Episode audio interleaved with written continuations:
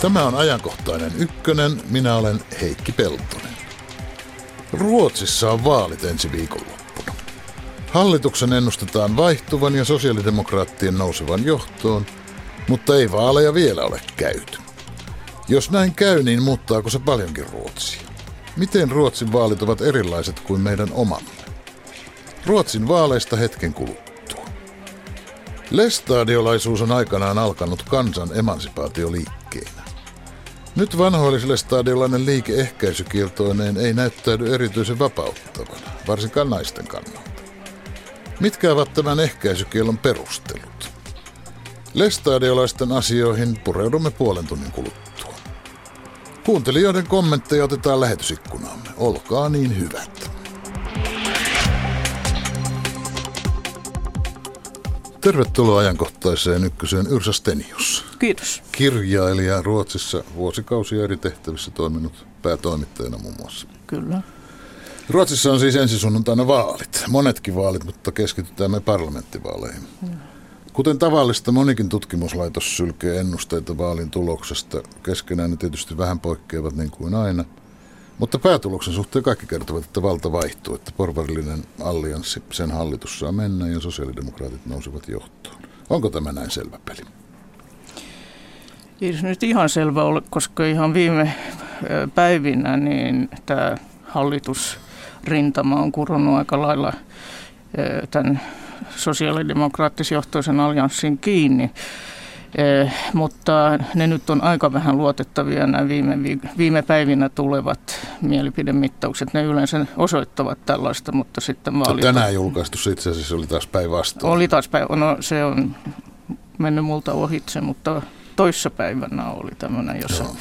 Mutta tuota, kyllä minä nyt uskoisin, että valta siinä mielessä vaihtuu, että tämä porvarillinen rintama, että se siirtyy sivuun.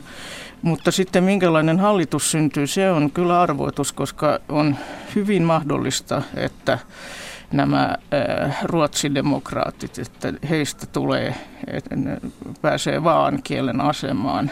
Mm. Ja, ja silloin kyllä on mietittävä äh, tätä hallituspohjaa uudestaan. Ja, ja mm, Stefan Löfven, sosiaalidemokraattien johtaja, hän on sanonut, että hän ei lopullisesti ole ilmoittanut eikä ilmoita, kenen kanssa hän muodostaa hallituksen, jos hänen puolueestaan tulee suurin puolue.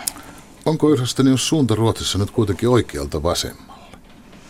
Kyllä se nyt on, mutta aika vaikeasti arvioitavissa siksi, että sanoisin, että siis demareilla ei mene hyvin. Mm-hmm. Ja vasemmisto, siis Vllä, joka vastaa vasemmistoliittoa, ei heilläkään erityisen hyvin mene.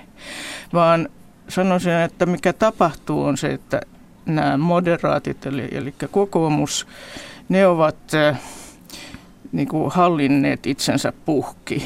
Et väsymys heihin on, on ilmiselvää ja he ovat menettäneet mittausten mukaan yli 7 prosenttiyksikköä verrattuna edellisiin vaaliin. Et se on se suurin muutos siinä. Sitten eh, vihreillä menee hyvin ja ruotsidemokraateilla menee hyvin. Siis onko itse asiassa suuri linja enemmänkin kuin tämä oikealta vasemmalle se, että suurten puolueiden kannatus heikkenee ja pienten Joo, voimista? Kyllä. Näin on. Se nähtiin euro- europarlamenttivaaleissa ja, ja nyt mittaukset kyllä osoittavat siis, että että nämä vanhat mahtipuolueet, ne eivät enää vedä. Ja e, on sanottava esimerkiksi sosiaalidemokraateista, että kun heillä jotenkin asiaa kysymyksissä on, on varsin hyvä asema, siis kaikki nämä lupaukset, mitkä on annettu näiden edellisten vaalikausien aikana, niin, niin ei ne ainakaan ole sitä tulosta tuottanut, mitä allianssi on, on, on ennakoinut. Niin että jotenkin asiakysymyksissä niin, niin demareiden pitäisi olla vahvemmalla kuin ovat. Ja voi olla, että se johtuu A siitä, että Stefan Löfven ei ole erityisen karismaattinen henkilö. B siitä, että demarit kumminkin ovat unohtaneet ikään kuin eh, kaikkein tärkeimmän vaaliteemansa, nimittäin eh, tasa-arvon. Ne puhuu hyvin vähän tasa-arvosta. Hmm. Ja tasa-arvohan on oikeastaan se käsite, joka antaa demareille olemassaolon oikeutuksen. Sinä äsken sanoit, että Ruotsin moderaatit ovat, niin kuin, mitä sanot, käytit sanaa puhki, sanot hallinneet itsensä puhki. Ja selvästi siis sehän on kaikissa ennusteissa suurin muutos, että Kyllä. näiden moderaattien Ruotsin kokoomuksen kannatus on reippaasti laskemassa. Viime vaaleissa ne kamppailivat sosiaalidemokraattien kanssa suurimman puolueen Joo. asemasta tasaväkisesti, nyt ei siltä näytä. Ja, Et itse asiassa demarit eivät ole menossa ylöspäin. Ei lainkaan. Vaan ei kokoomus lainkaan. on menossa Va, alaspäin. Se on, se on trendi. Miten, miten ne itse asiassa puhkivat hallinnet? Vai onko, onko se niin, että tämän tyyppisissä demokratioissa käy aina niin, että sama hallituspuolue ei voi pysyä vallassa tässä on nyt kaksi vaalikautta mm. mennyt. Sen no vähän niin on jo, että kolmatta ei sitten enää tule. E, ja, ja sit, joo, kyllä myöskin e, ehkä on käynyt ilmi, että Fredrik Reinfeldt itse asiassa on aika väritön kaveri. Kukaan ei tiedä mitä hän... Tässähän kaikki ovat värittömiä kohta. Minä ajattelin, no, että hän sentään olisi vähän värikkäämpi kuin ei Stefan ole. Löfven. Ne on kyllä ihan samaa sorttia molemmat. Että värikkään siellä ehkä on, on sitten Gudrun Schyman edelleen. Mutta se on kuitenkin oma, sanotaanko, pikkusarjansa. On se siis hän on feministien puheenjohtaja. Hän on feministien puheenjohtaja. Sitten Entinen on, vasemmiston puheenjohtaja. Kyllä, joo. Ja si, mutta eh, siis eh, tämä siirtyminen pikkupuolueisiin, joka näkyy erittäin selvä, selvästi eurovaaleissa, niin se, se ilmeisesti kieli siitä, että, että, että eh, nämä isot puolueet, jotka ovat eläneet kumminkin hyvin voimakkaasti ideologiansa varassa – niin, niin tämä ideologia ei enää kanna, ei vasemmalla eikä oikealla. Voi olla myöskin se sillä, sillä tavalla, että että kun politiikasta on tullut niin mediaalinen, siis mediat hallitsee nyt politiikkaa. Joku kirjoitti siitä pari viikkoa sitten, että että meidän yhteiskunnassa ei enää ole demokratia, vaan se on mediakratia. Elikkä, Kalevi Sorsa puhui tästä muuten joskus jo kyllä, 30 ja. vuotta sitten varmaan. Ja, nyt, nyt, ja silloin me kaikki mediassa työskentelivät, olimme hänelle vähän vihaisia, ehkä sinäkin, en tiedä. Varmasti oli. Mutta nyt tämä on, on jotenkin pannuttunut erityisesti, koska on niin hirveästi eri medioita. Ja siis nämä puoluejohtajat, nehän pomppivat niin kuin studiosta toiseen.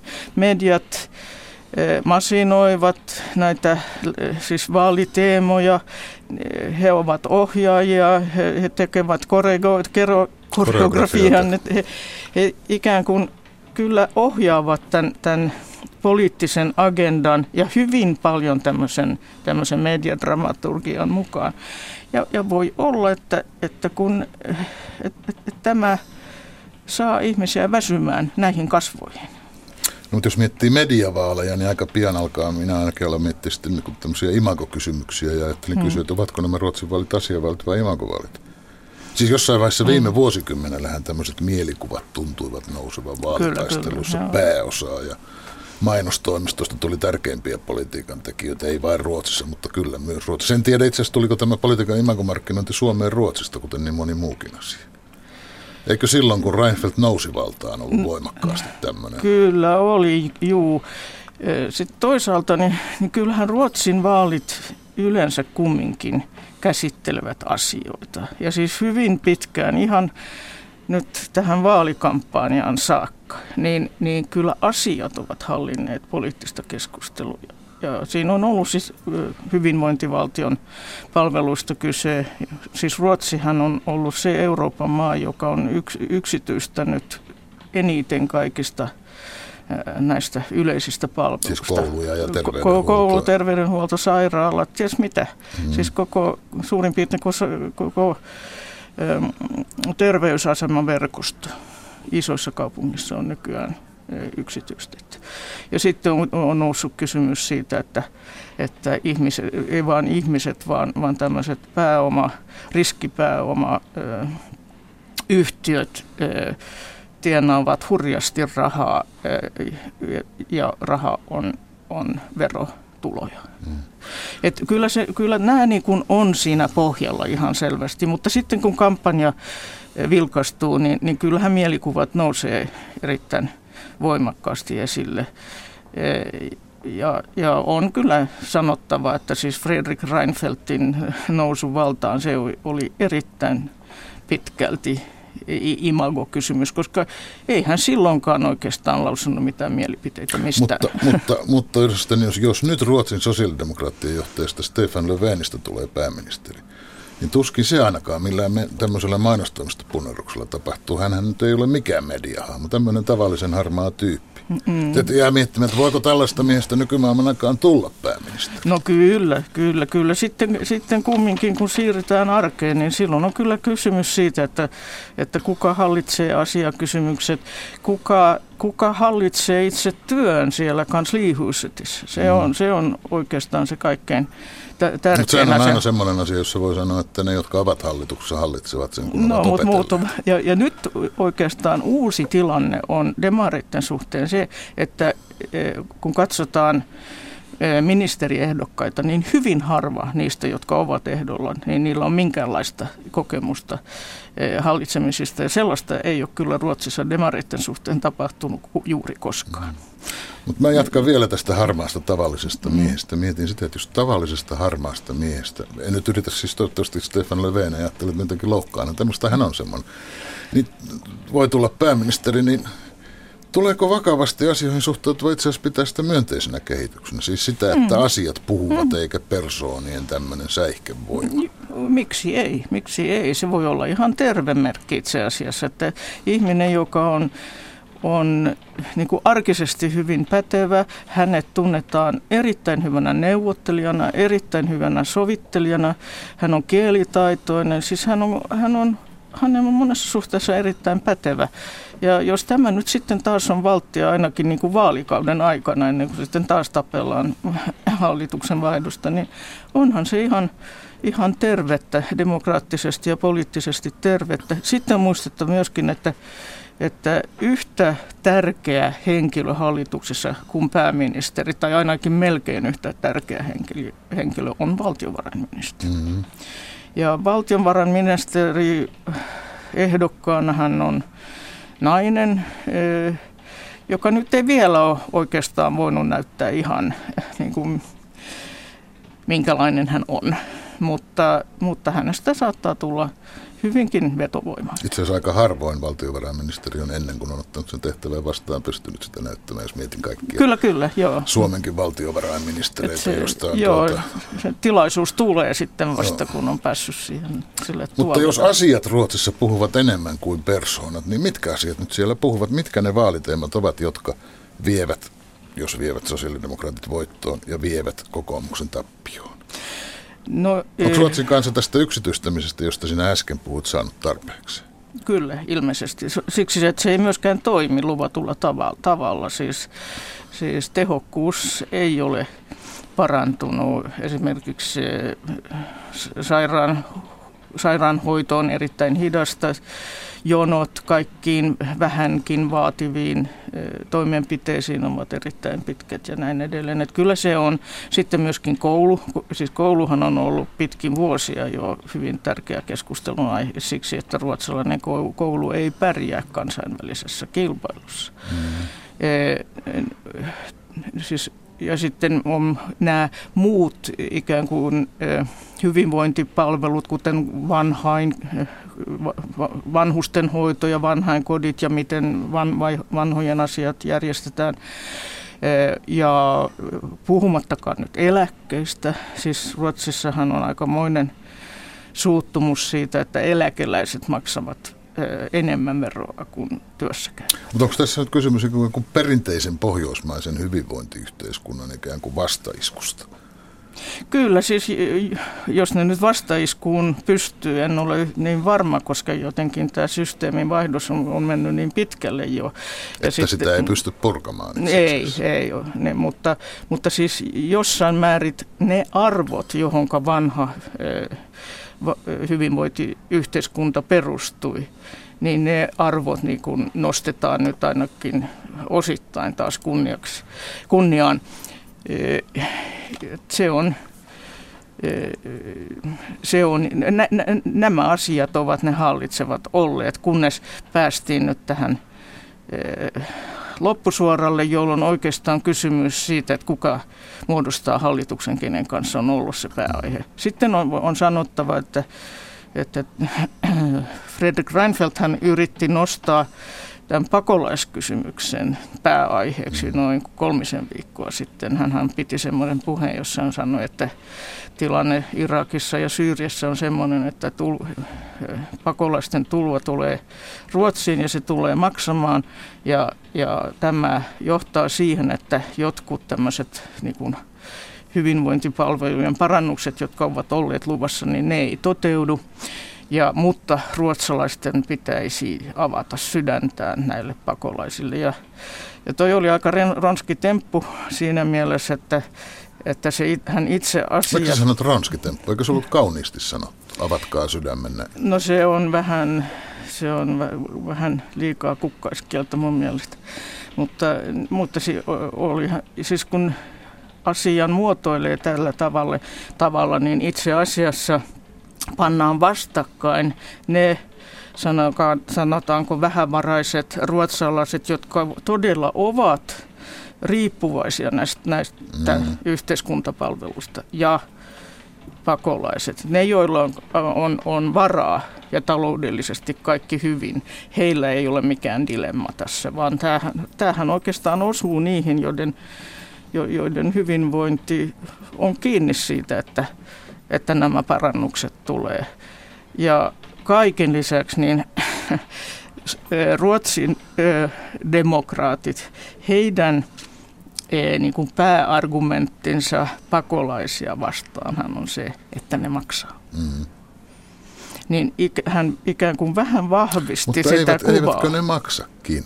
Maksavat Joo, ja pitää ne. maksaa, totta kai. Tarkoitan, että mitä, mitä Reinfeldt siinä väärin teki sanoissaan, että ne maksavat kun maksavat. No, jos hän Nyt me kohta alamme käydä ruotsalaista vaalikeskustelua, joka ei ole tarkoitus. jo, jo.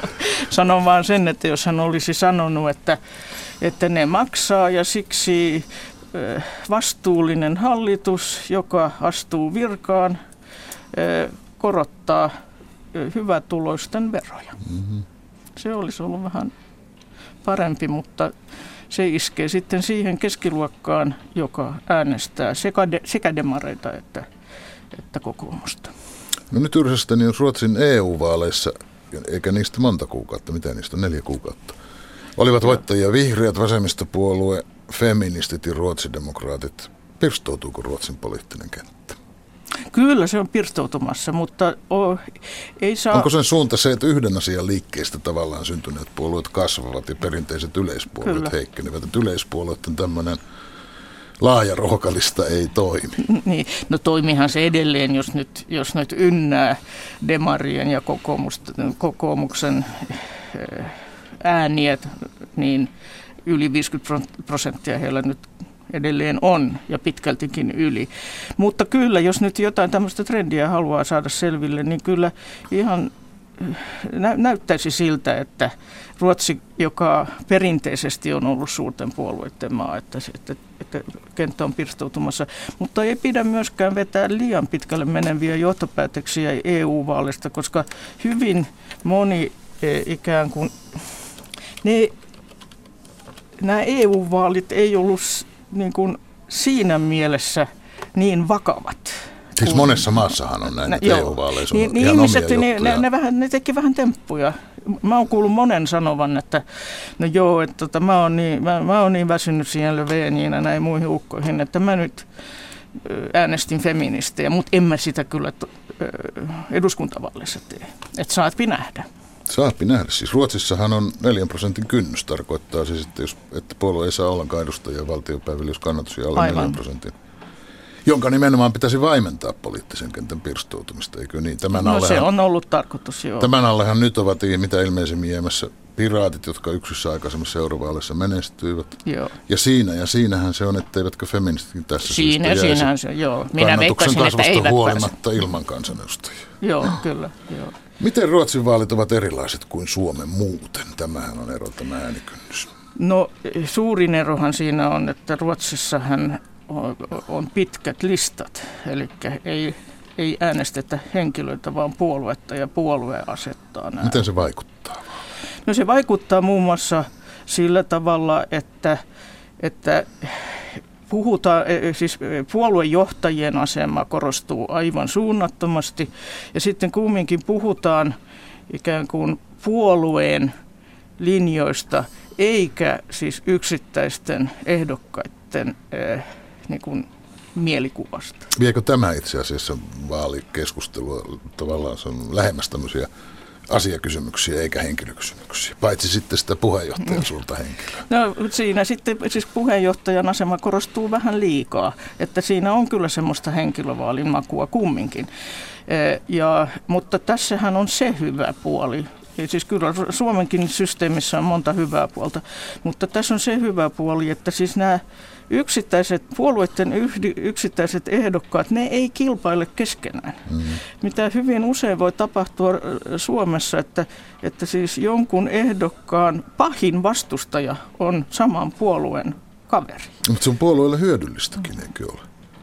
Joo, Sanotaan, mutta, jos keskustapuolella on EU-vaalissa ehdokkaana sekä Olli Rehn että Paavo joo, Väyrynen, niin siinähän on mahdollisuuksia Joo, mutta se suuntaan. myöskin houkuttaa välistävetoon, mm. jos, koska nämä yksittäiset, niiden on pakko näkyä.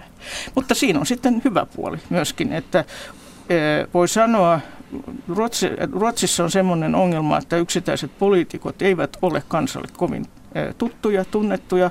Ei tiedetä siis, että e, kuka istuu eduskunnassa.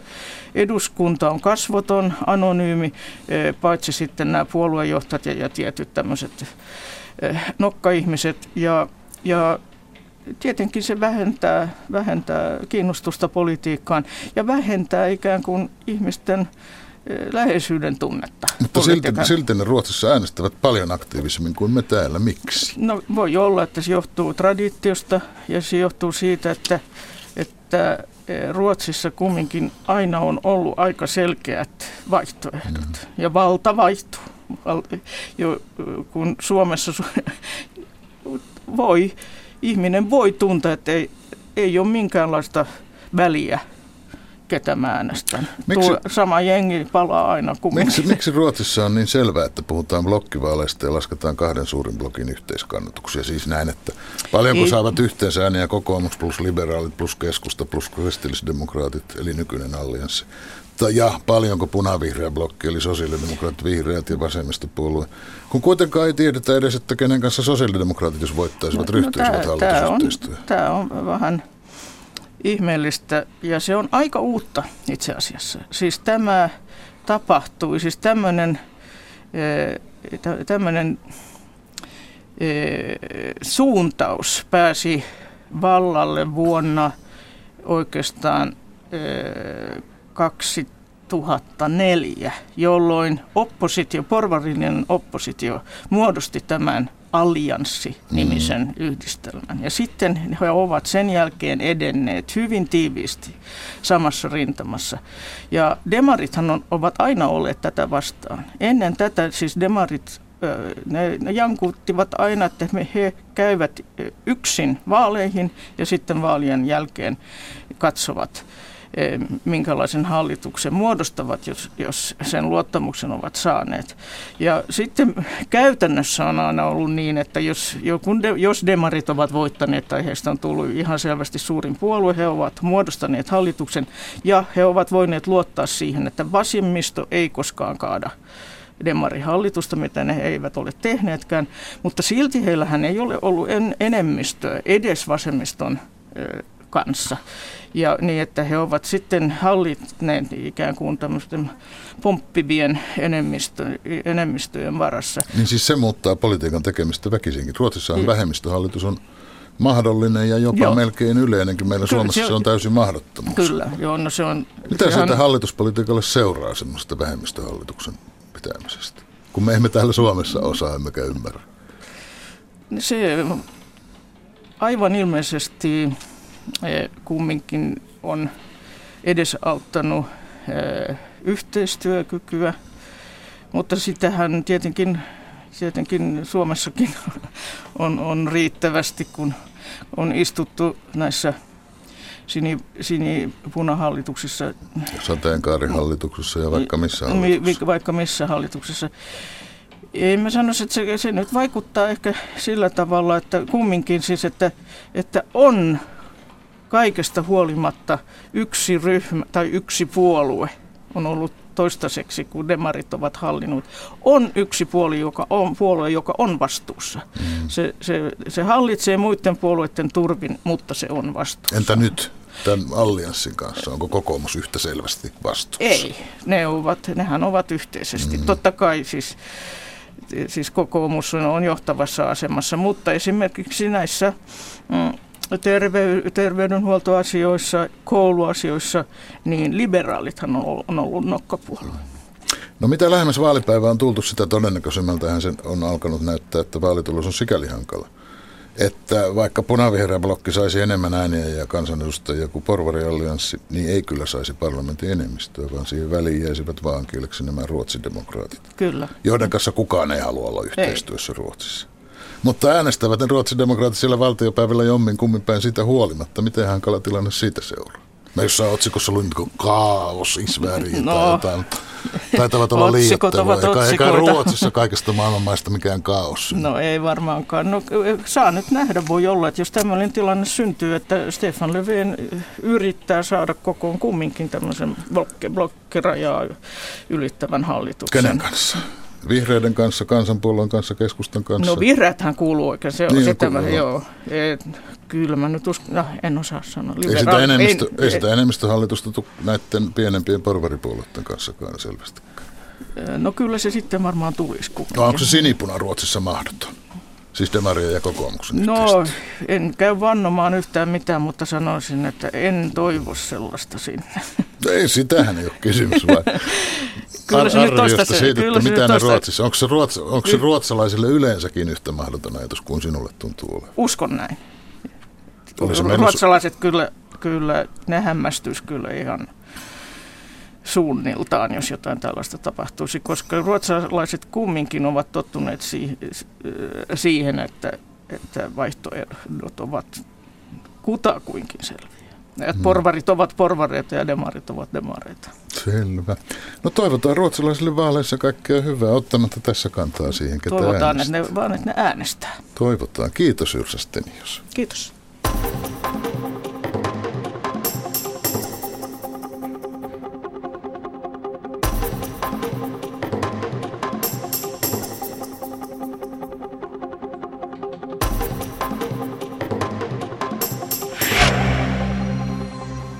Iida Ylinen, terve.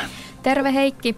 Lähetysikkunassa Foliohattu kommentoi, että voimme suositella sixpackia Ruotsille. Saisivat vähän tasoitusta meihin nähden alaspäin. Ja lisäksi todettiin, että Ruotsissa missi, pelle, urheilija tai entinen panttivanki ei pääse eduskuntaan, ja se on paljon se. Siis onko tämä, tämä on varmaan pitkien listojen tulosta? Mm, oliko se nyt ihan näin?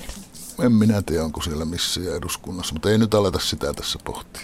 Heikki, uh, varför man nicht sprechen kann, darüber muss man schweigen. Tämä on suomenkielinen lähetys, vaikka äsken puhuimme ruotsista ruotsinkielistä hallitsevan Yrsa Steniuksen kanssa, mutta nyt minä en ala puhua sinun kanssa saksa. Tuli tämä fraasi mieleen ja myös se, miten väärässä se on, kun tein juttua vanhoillislestadiolaisten ehkäisykielosta. Uh, se on vaikea kysymys niissä piireissä ja sitä tärkeämmältä näyttää se, että siitä uskallettaisiin puhua, vaikka se niin kovin vaikeaa onkin. Ja näin sanoivat myös haastattelemani Vuokko Ilola ja Aila Ruoho ja totesivat myös, että eniten he nimenomaan toivoisivat, että tästäkin kysymyksestä alettaisiin puhua liikkeen itsensä sisällä. Niin minäkin mietin, että mitä se meille muille itse asiassa kuuluu. Hmm. No siihen voi nostaa esimerkiksi ihmisoikeusnäkökulmaa halutessaan. Mainittakoon myös, että olisin mielelläni haastatellut juttua varten myös kirkkohistorian professori Jouko Talosta tai kirkkohistorian dosenttia Seppo Lohta, mutta he eivät olleet halukkaita aihetta kommentoimaan. Kuulemma on niin tunnepitoinen aihe, sanoi Talonen. Ja käsittääkseni molemmilla on vanhoillislestadiolaista taustaa. Että ehkä et, tämä... et siis saanut miehiä kiinni en tähän ollenkaan. Tämä kiinni. pelkkä naiskysymys? No tämän ei, ei se sitä ole. koskettaa se ei sitä naisia ole. konkreettisemmin kuin miehiä. Ehkä tämä herrojen vaikeneminen myös kertoo omaa tarinaansa tilanteesta. Nyt vanhoillislestadiolaisten suhtautumisesta ehkäisyyn kertovat Vuokko Ilola, entinen vanhoillislestadiolainen 11 lapsen äiti ja tätä nykyään suosittu blokkaaja, sekä Aila Ruoho, teologian maisteri ja kahden lapsen äiti. Hän jätti vanhoillislestadiolaisen liikkeen oman äitinsä Vanavedessä 1970-luvulla.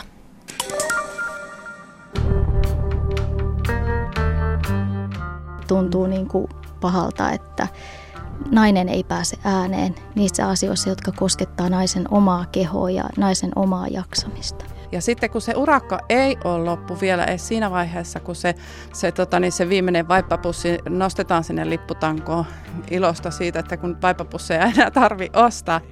Mä oon tässä yrittänyt tämän kirjan myötäkin koko ajan toistaa sitä, että, että me ei niin kuin missään nimessä haluta lähteä tuomitsemaan tai, tai sanomaan, että suurperheys on huono asia. Että niin kauan kuin oikeasti haluaa paljon lapsia, vanhemmat jaksaa ja lapset voi hyvin perheessä, niin sehän on niin kuin ihanteellinen ympäristö.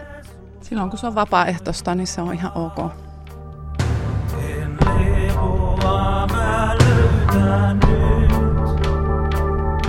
En muista mistään Vuokko Ilola ja Aila Ruoho, teiltä on aivan hiljattain ilmestynyt kirja Usko, toivo ja raskaus. Mistä kirjassa on kyse? Mistä se kertoo?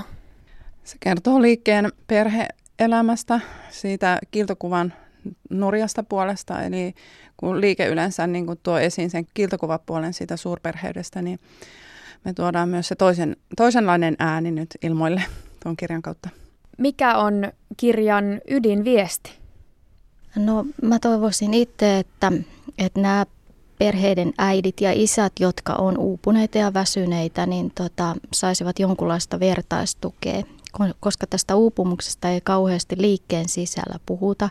Ja moni ehkä saattaa miettiä, että on jollain tavalla poikkeuksellinen, kun ei riitä voimia, vaikka luvataan, että Jumala antaa niin paljon voimia, että ja kaikki taakat jaksaa kantaa, niin että jos kokee jotain ahdistusta, niin voisi löytää niitä kertomuksia, että joku muukin on ahdistunut ja itse asiassa aika monikin saattaa olla. Mikä oli pysäyttävintä tietoa, joka tuli vastaan, kun tätä kirjaa koko sitten? Musta oli ihan käsittämätöntä se, että, että voi olla niin kuin vanhempia, joille niin kuin se lapsen saaminen on alusta loppuun asti tosi vastenmielinen asia. Että Jumalan lapset tuntevat olevansa armolapsia. Ehkäisykielto on jälleen kerran noussut julkiseen keskusteluun. Liikkeen itsensä sisällä siitä ei tosin käytetä ilmaisua ehkäisykielto. Joo, ei. Siellä puhutaan lasten vastaanottamisesta ja, ja tuodaan niin kuin myönteisenä asiana, että kaikki lapset otetaan vastaan ja, ja tota, uskovainen haluaa, haluaa ne lapset. Ja, et, mä luulen, että ehkäisy sananakin on jo vähän pannassa siellä. Kirkasta, oi Kristus meille, ristin uhri Golgatan. Lestadiolaisuus on aikanaan alkanut kansan emansipaatioliikkeenä. Nyt liike ehkäisykieltoineen ei ehkä ensimmäisenä näyttäydy erityisen vapauttavana, varsinkaan naisten kannalta. Miten vanhoillislestadiolaiset perustelevat ehkäisykieltoa opillisesti? Keneen tai mihin nojataan, kun annetaan ymmärtää, että ehkäisy on suorastaan synti?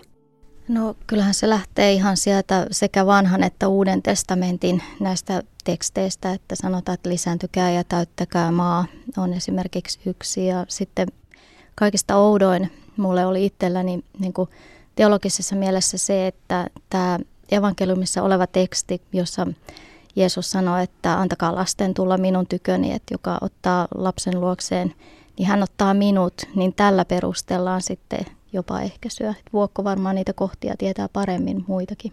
Mm, joo, siellä on esimerkiksi tämmöinen kohta, että lapsi on Herran lahja.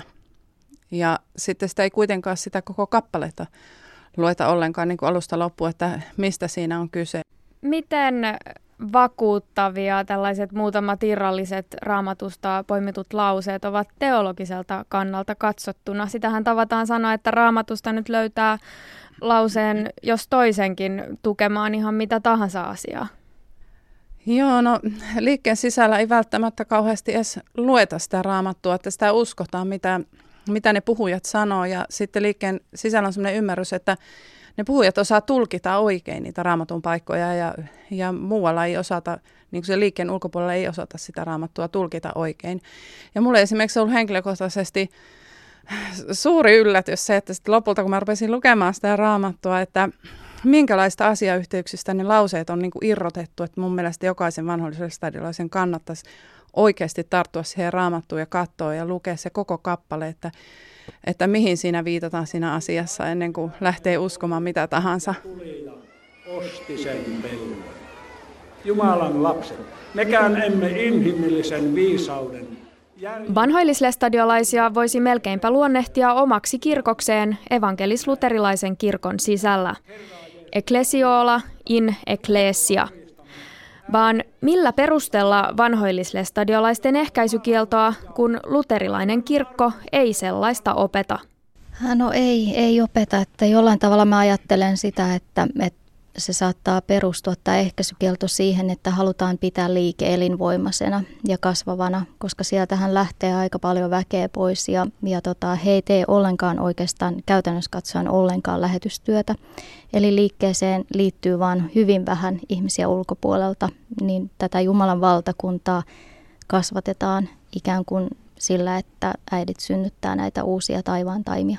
Kyllä se myös nähdään sillä tavalla, että se on niin Jumalan tahto se, että ne lapset otetaan vastaan, että se on niin se liikkeen opetus. Ja, ja mun mielestä nämä perheet, suurperheelliset ja nämä, jotka niitä lapsia ottaa vastaan, niin kyllä ne niin kuin ajattelee ihan aidosti, että, että se on Jumalan tahto ja sitä Jumalan tahtoa vastaan ei uskalleta lähteä juppuroimaan, että Jumala tietää jokaisen ihmisen kohdalla parhaiten sen, että mikä on se sopiva perhekoko. Ulkopuoliselle ehkäisykielto näyttäytyy vanhoillislestadiolaisten virallisena linjana ja yhtenä liikkeen tärkeistä piirteistä. Mutta eikö edes epävirallisesti suoda minkäänlaista joustoa? No onhan niitä, kuulee tämmöisiä tilanteita, että esimerkiksi joku pariskunta saattaa olla ihan hirvittävän väsynyt ja sitten ne menee lopulta puhujalta kysymään, että voisiko he elää edes selibaatissa, he on niin uupuneita. Niin sitten puhuja saattaa, tiedän tämmöisiä tapauksia, että on vastannut, että kyllä te voitte olla selipaatissa. Että sitten kun, tämä on jotenkin ristiriitasta, että kun vedotaan tähän, että ehkä sitä ei voi sen takia, että Jumala on elämän ja kuoleman Herra, niin mikä pikkujumala tämmöinen puhuja sitten on, joka lupa tai epää joltakin pariskunnalta sen, että saako se ehkäistä milloin vai ei. Minusta se on niin kuin asettumista Jumalan paikalle. Entä millä perustellaan sitten se, että hedelmöityshoidot ovat sallittuja? Sitä esimerkiksi minun tytär ihmetteli hirveästi, että miten se on niin kuin noin automaattisesti sallittu toi keinohedelmöitys liikkeessä, että kun liikkeen ulkopuolella käydään kovasti keskustelua siitä, että onko semmoinen niin kuin oikein.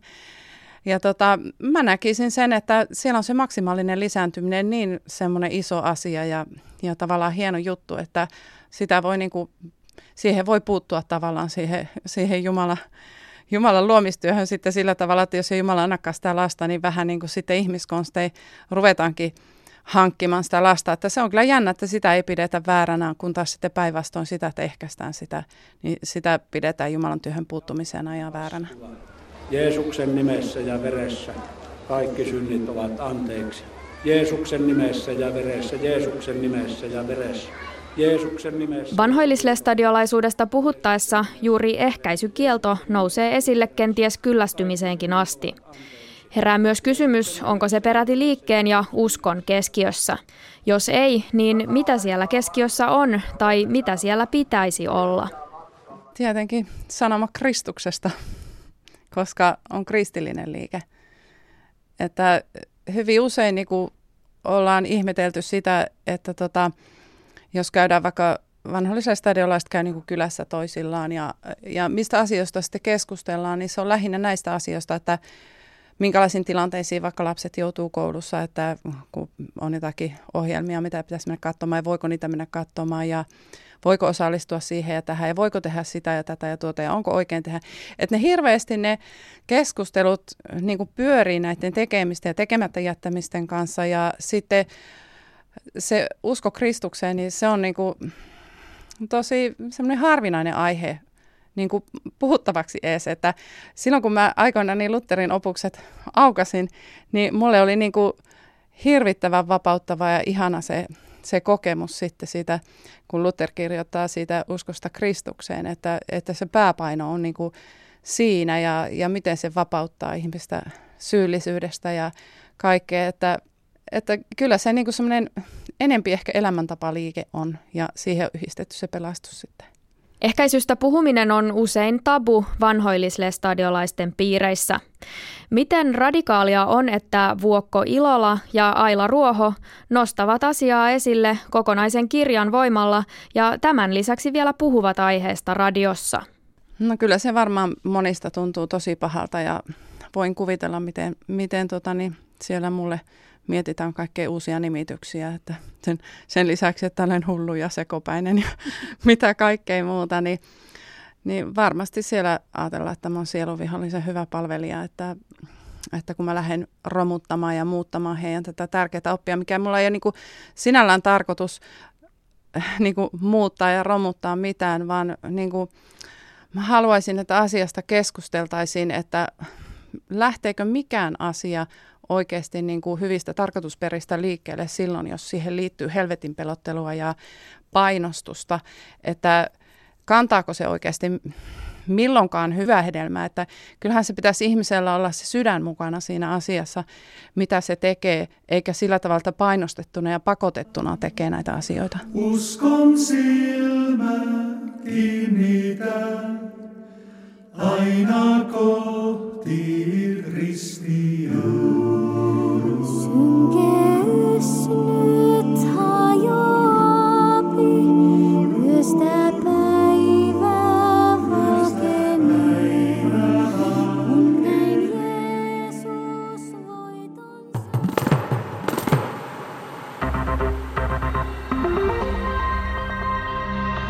Suomalaisten jääkiekkoseurojen kansainvälistyminen tuo Suomeen meneillään olevalla kaudella kymmeniä tilauslentoja.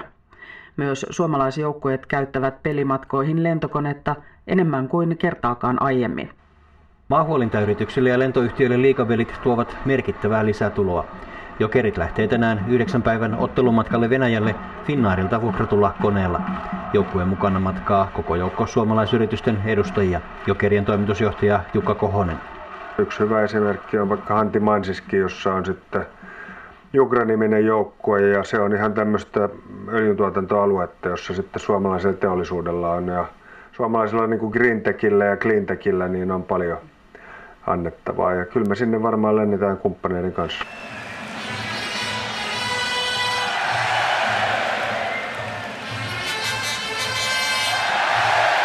Jukrampujut. Ei tarvii vientiyritys ennen omaa aitioita Jalliksen areenassa. Enemmän kannattaa lentää jokerien mukana viennin edistämismatkalle. Täällä vaan, että se Stuppi ei ole enää ulkomaankauppaministeri. Olisi ollut mukava nähdä IFK-mies jokerien vientimatkan johtajana.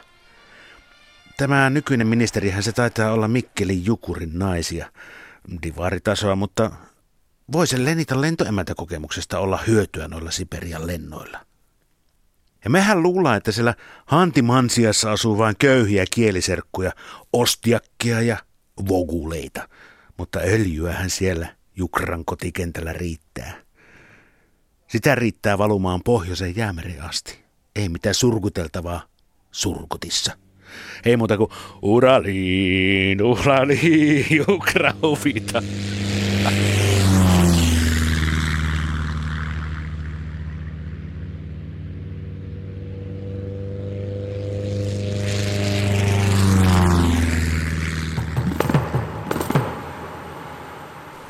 Tässä lähetyksessä puhuimme Ruotsin vaaleista Yrsa Steniuksen kanssa. Vanhoilliselle stadiolaisten ehkäisykielosta olivat haastateltavina Aila Ruoho ja Vuokko Ilola, molemmat entisiä vanhoillisille stadiolaisia. Lähetyksen rakensivat kanssani Pasi Ilkka, Terhi Tammi ja Iida Ylinen. Minä olen Heikki Peltonen.